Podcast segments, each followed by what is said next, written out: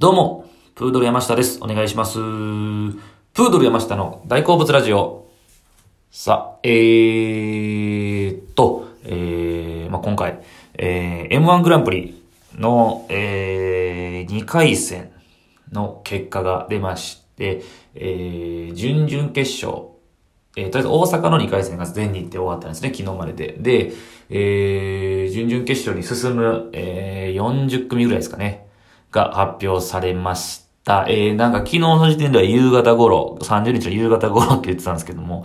えー、なんかこう、伸びて伸びて、えー、ネットの、えー、公式サイトの方で、発表が8時ぐらいでしたかね、ありました。えー、結果、えー、僕たちね、プードルというコンビは、えー残念ながら、えー敗退となってしまったわけなんですけれども、えー今回だから3回戦がないということで、2回戦終わってそのまま、えー準々決勝なんですね。えー、まあそうなので、普段の例年の2回戦とはちょっと様子というかわけが違うというか、えーほぼほぼえーハードルとしては3回戦ぐらいのハードルなのかなという予想でみんなさん、えー全出場者は望んでたわけですね。はい。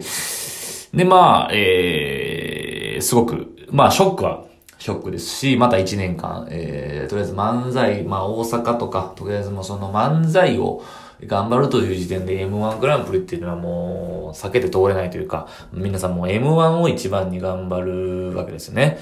はい。まあ、な、まあ、なぜかっていう話ですけど、まあ、結局 M1 グランプリの注目度が一番高いですし、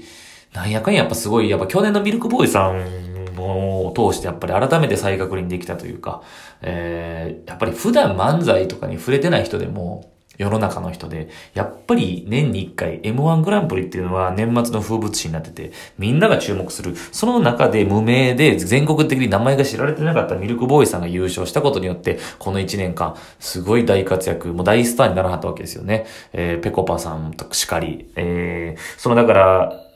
ドリームが去年、2019年の M1 で改めてドリームっていうのはあんねやなっていうのがあるったわけですよね。なのでやっぱり M1 今年もだから開催が決定されて頑張らなあかんなということでなったんですけども、そうですね、残念ながら、はい。で、そうですね、えー、まあ、あの、正直言うと、えー、僕は28日の祇園花月けまして、あのーまあ、手応え的に正直言うともう厳しいかなとは思っていました。はい。あのーそうですね。裏話というかまあ、そんな別に長々この辺を語る必要はないとは思ったんですけども、はい。そうですね。あのーネタが正直、そうですね。準々決勝に、いや、その、わかんないです。今の例年の2回戦、3回戦と様子が違うので、絶対に準々決勝に進めなくちゃいけないっていうことを考えたときに、上がれるクオリティのネタがあったのかなっていうのはちょっとあったんですけども、でもまあ自分たちの感覚的に選択は間違ってなかったなっていうのはあるので、えー、ここなん、えー正直ここ1ヶ月ぐらいでできたネタであったんですけども、えー、思ってたよりは厳しかったですね。予想よりは反応とかは厳しかったたですし、正直本番もそんなに噛み合わなかったのは自分たちの中だけの話ですけど、あったので、はい。なので、あのー、祈、正直その準々決勝に手をかけるというか、祈れる、えー期待できるという立場では正直なかったので、もう本当に力不足だなといった感じですね。はい。えー、M1 の結果、2回戦は今年はだから、えー、準々決勝に進めずということで終わりました。はい。でですね、えー、この10月30日、今撮ってる、この喋ってる時点では10月30日金曜日なんですけども、あのーもう一個、えー、実は、えー、僕たちプードルにとって大きなものがありましてですね、えー、それがですね、あのー第50回 NHK 上方漫才コンテストの放送日やったんですよね。あの、だ ですね、だからですね、えー、収録やったんですよね。えー、収録は10月12日に、えー NHK の大阪城、えー NHK 大阪の、えーえー NHK ホールでね、ありまして、あのー、放送自体は関西ローカルなんで、近畿地方でしか見れないんですよね。はい。で、えー、これの放送日が10月30日、12日収録で30日ってなってて、それ結果はずっともちろん知ってるわけであって、この放送まででもちろんね、結果は言えないわけですけども、その放送が先ほど終わったとこなんですよね。なので、え、M1 準々決勝進出者発表の人被るやんっていうので、えー、まあその世間の人には何にも関係ないですけど、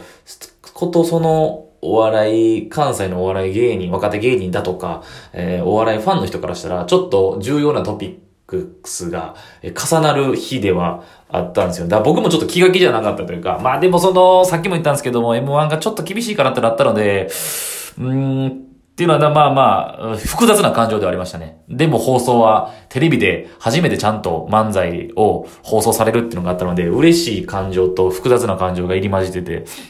で、終わりました。で、結局、まあまあ、今終わったから言えるんですけども、えー、そちらも、えー、A ブロック、えー、8組で行われるんですよね。えー、結成10年未満の、えー、若手芸人の、えー、選ばれた8組が、で、えー、対決しまして、4組4組の A ブロック、B ブロックで、僕たちは A ブロックの2番目で出場しました。えー、A ブロックがからしれんこんさん。順番で言うとからしれんこんさん、僕たちプードル、えー、金目鯛、えー、パーティーパーティーさんの4組だったんですね。えー、結果、えー、敗退しました。なので、えー、A ブロックから1組、B ブロックから1組で最終決戦なんですけども、最終決戦には進めず、えー、まあ予選敗退、まあその、本戦の決勝には出れたんですけども、えー、最終決戦には進めないという結果でした。はい。えー、まあ、これもまあ、えー、力不足ではあったんですけども、まあ、これも本当に、あの、まあ、正直、あのこれ言ってしまうと、あの、実は、え、本当は、え、開催日に、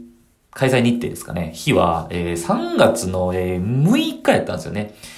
まあこれだから、あの、そうですね、あのコロナの影響で完全に延期しまして、えー、正直言うと、えー、手見せというかオーディションみたいな予選会があるんですよね。それが1月の末やったんですよ、今年の。で、1月の末にそれがあって、決まって、えー、3月の生放送、実は生放送だったんですね、本当は。3月の頭に生放送予定だったんですけども、覚えてます。えー、2月の末ぐらいに中止の、えー、ごめんなさい、延期の連絡が来て、で、この先行きの見えないコロナの、コロナ禍の状況で、えー、あってどうなんねん、なくなんちゃうかと思ったんですけども、まあどうなんですかね、幸いなのかどうなのかわかんないですけども、今回その NHK の上方漫才コンテストが記念すべき第50回なんですよね。第50回の記念すべき大会はきっとあるだろうっていう思いでみんな選ばれた 芸人とかも言っとったんですけど、で、再開、えー、劇場とかが再開したが6月、7月ぐらいで、10月ってな、決まったんがおそらく8月入ったかぐらいですかね。そうですね、8月の真ん中ぐらいだと思います。はい。で、まあ、えー、今回、えー、収録放送ということで、えー行われましたね。はい。えー、まあ、率直なだから感想を言うと、本当にいい経験ができたなと。あのー、いや、こんなこと言うのはちょっと逃げ腰というか弱気やなって思われるかもしれないですけども、本当に、えー、正直その、あのー、自分たちの実力的に、あの、賞レースの決勝に今まで一回も選ばれたことがなくて、で、今回初めて、今回こういう舞台でできたということで、本当に嬉しかったですし、あの、正直その、今まで、そういう経験を積んだことがないので、ある程度、例えば、どっかの決勝に選ばれるとか、っていうのが、えー、まあなんか、小さい大会って言ったら失礼ですけど、過去にあるんですけど、テレビ局のそういう大きな、えー、有名な賞レースというのは残ったことがなかったので、手応えというものがわかんないんですよね、経験値的に。なので、急に選ばれたので、こっちからしても、びっくりしたというか、晴天の霹靂というか、すごく、でも頑張らなくちゃいけないなっていうのと、まあ、まあ、それもさっきの逃げ弱気なっていう発言につながると思うんですけども、まあ、たとえまあ、結果的に優勝できなくてもいい、け、えー、爪痕を残せたらなと、えー、っていう思いでやりました。なので、そう、よく、えー、欲的なものはなく、あの、絶対するぞというか、えー、初めてなので空気もわかんないので、えー、で、こし、ましてや今回あの、お客さんもすっごい少ない状態でやったので、もう全くくっつかめない状態なので、一生懸命やるということだけを二人で決めて、もうただただ一生懸命やるということで、えー、やりました。なので、ネタ自体もミスなく、えー、できて、本当に、すっごい志低いんですけども、もう本当に無事終えて、僕は、なんとかできてよかったなって感じですね。本当に一個これは一つの経験として、次につなげられたらなと、また大きな大会、大きな舞台でできたらなと思います。はい。えー、という、まあ、今の思いを語ったわけなんですけども、えー、でもその当日のね、えー、裏話みたいなのをすると、あの、本当に、むちゃくちゃ緊張してたんですよ、僕も。で、相方メラちゃんも。で、あのー今やから言えるんですけど、あの、リハーサルみたいなのも一応あるんですね。その段取りを一応、朝昼ぐらいに集まって、えー、チェックするみたいな。あのー、放送、だから、えー、ね、撮った時間はもうちょっと遅かったと思うんですよ。6時とか7時、8時とかと思うんですけど、えー、リハが昼ぐらいで。そんで、一応ネタをね、しっかりもう一回再確認ということで、えー、一本目のネタと、一本目のネタはもう予選通った時のネタをしなくちゃいけないんですよね。で、二本目はまた、えー、また自由なネタ、自分たちの選んだネタなんですけども、2本目やるよっていうのネタを2本ともちゃんとやらなくちゃいけないということで、えー、音響とか照明とか確認のために、あの大きな舞台で、えー、衣装を着てしっかり漫才をするっていうのがあったんですけども、結構急やったんで、あの、入ってから結構すぐ、割とすぐやったんで、結構テンパっちゃって、僕も、えー、ちょっとネタが、まあ出てこうへんみたいな、まあ、で、直前まで危なってなったんですけど、僕はなんとかいろいろ言ったんですけど、メラちゃんがネタ飛ばしちゃったりとかして、まあリハですよ、リハの段階で。すっごい緊張したりとかあったり、あと、あの、リハの段階で、スタッフの人とかの確認もあるので、あの、えー、予選があって、決勝があってっていう、その、勝ち上がって最後発表みたいなのもリハしなくちゃいけないっていうので、僕たちが、あの、リハで優勝したっていう。で、リハで、あの、紙吹雪浴びたんですよ。トロフィー持って。なんかほんまに志低いですけど、リハで優勝味わえって、ちょっと、なんかちょっとなんか、あの、まんざらでもなかったなというか それもそれでなんか、テレビのそういうスタジオで、あの、そういうね、リハで経験できてなんか、良かったなとかは思いますけども、でもまあ、今回だから M1 は残念でした。で、まあ髪型漫才も結果的には残念でしたけども、えー、今回同じ日にこういうことが起きて、えー、なんかいろいろ考えさせられるというか、また頑張らなくちゃいけないなといった感じでございました。今回はこの話は以上です。では、ありがとうございました。